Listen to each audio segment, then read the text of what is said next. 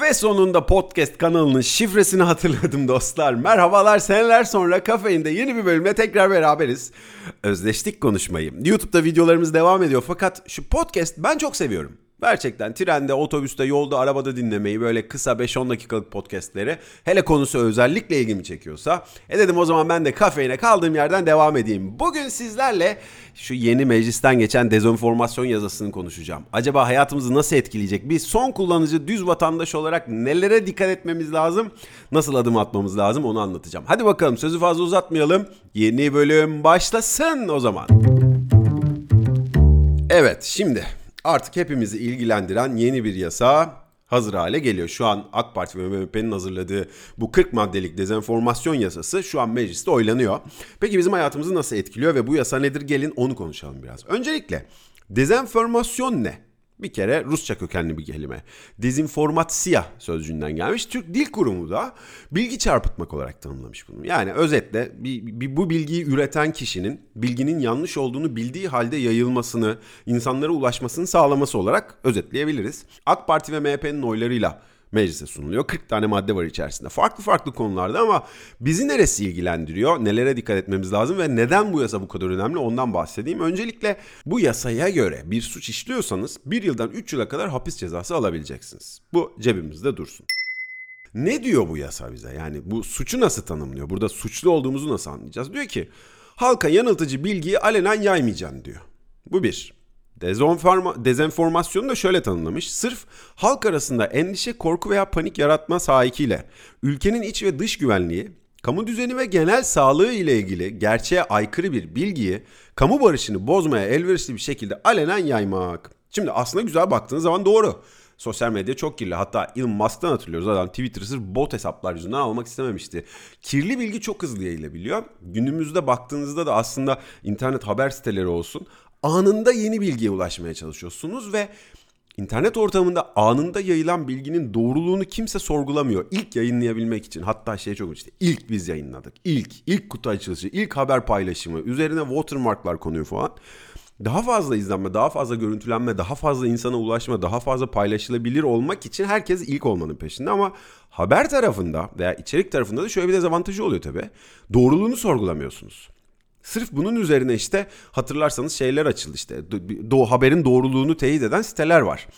O yüzden doğruluğunu bilmeden bir şey yayınlamanın önüne geçmeye çalışıyor. Ama tabii hukukçuların yorumlarına bakıyorum. Şimdi köşe yazarlarında, haber sitelerinde bununla ilgili hukukçular neler söylemiş onlara baktığım zaman hep şunu gördüm. Bu yasadaki muallak tanımlardan çekiniyor hukukçular, avukatlar. Diyor ki yani bu belirsizlik, yasadaki belli başlı tanımların belirsizliği hukukun öngörülebilirliği ilkesine aykırı diyor.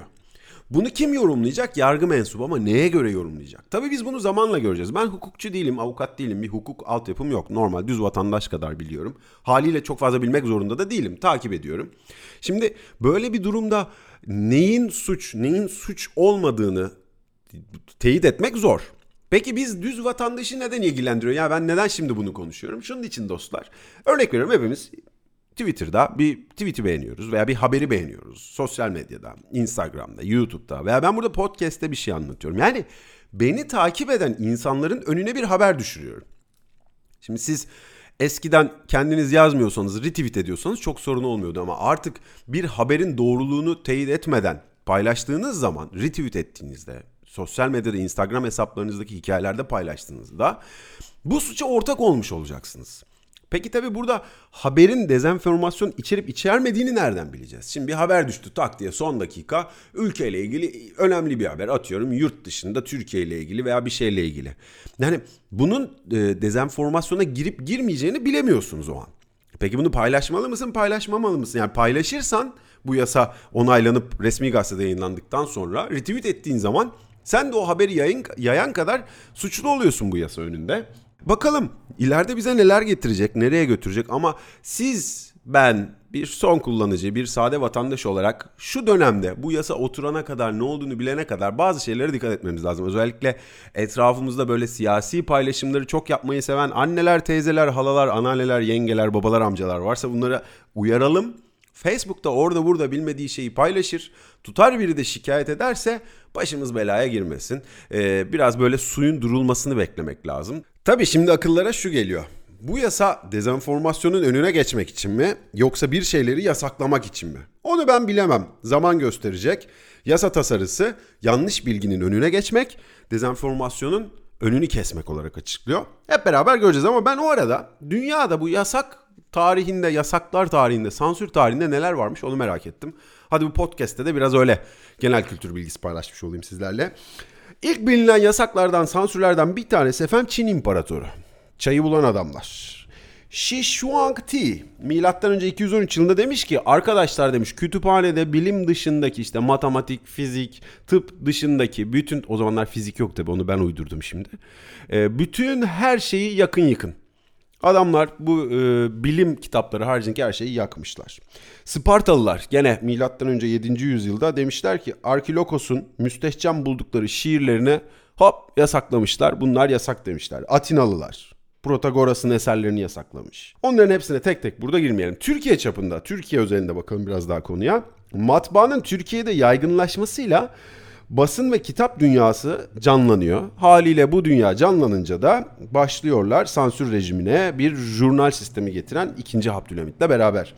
Matbuat rejimi başlıyor. Cumhuriyet döneminde de sansür ve yasaklamalar işte Tan olayları olsun, işte Marco Paşa olayları olsun araştırabilirsiniz detayları. En dikkatimi çeken yasaklardan bir tanesi 10 Ocak 1985 tarihinde TRT'de 205 tane sözcüğün kullanımı yasaklanıyor. Bakın sebebini siz araştırabilirsiniz. Ben burada çok girmeyeceğim. İşin içinde o kadar bir siyasi onu diyorsun o oluyor bunu diyorsun bunu. Ben sevmiyorum öyle şeyleri. Herkes kendi kararını kendi versin ama yani TRT'de 200 ta, 205 tane kelime yasaklanmış. Baktım nedir diye şöyle ekşide. Çağdaş kadın işte devrimci bunun gibi bir sürü kelime var yasaklanan. Sinemada nasibini alıyor tabii ki. İşte 1932 yılında sinema filmlerinin kontrolüne dair bir talimatname çıkarılıyor. 1932. 33'te senaryo sansürü bu kapsama alınıyor. 39, 48, 57, 83 öyle gidiyor. Hatta TRT için Halit Refik'in bir çektiği film var. Yorgun Savaşçı diye. TRT Genel Müdürü açıklamasına göre tarihi gerçeklere uymadığı için 83 yılında ki benim doğum yılımdır yakılmasına karar veriyor filmin. Yakıyorlar filmi. Böyle bir durum var tarihimizde de. Biz kendi yasamıza gelirsek bunun yasak olup olmadığını zamanla göreceğiz. Bunun gerçekten de yanlış bilginin önüne geçilmesi olup olmadığını göreceğiz. Umarım denildiği gibidir çünkü günümüzde her şey çok hızlı yayılıyor. Doğruluğu bilinmeden, yanlışlığı, doğruluğu tartılmadan bu da ister istemez masum insanların e, bilerek yanlış bilgi yayan insanların maşası olmasının önünde e, çok büyük bir rahatlık, kolaylık sağlıyor. Bunun da önüne geçmek lazım tabii ama nasıl geçmek lazım? Ben ne yazık ki bir hukukçu değilim. Sadece düz bir vatandaşım. Siz de bundan sonra paylaşımlarınızda biraz daha dikkatli olmaya çalışın. Yarının ne getireceğini, ne götüreceğini bilmiyoruz. E, hukuk yönünde suçlu duruma düşmemek için işte bunlara dikkat edeceğiz efendim. İlk bölüm bak kafeinde kafa açalım dedik. İlk bölüm böyle bir yasayla başladık. Önümdeydi okuyordum. Açtım mikrofonu kayda girdim. Sizlerle paylaşayım istedim. Yeni kafein bölümlerinde çok yakında tekrar görüşeceğiz efendim. Daha da uzatmıyorum. 10 dakikaya geçmek istemiyorum. 3 durak 4 durakta dinleyin bitsin günlük dozajımızı alalım istiyorum. Hadi bakalım kendinize iyi bakın. Yeni bölümde tekrar görüşeceğiz.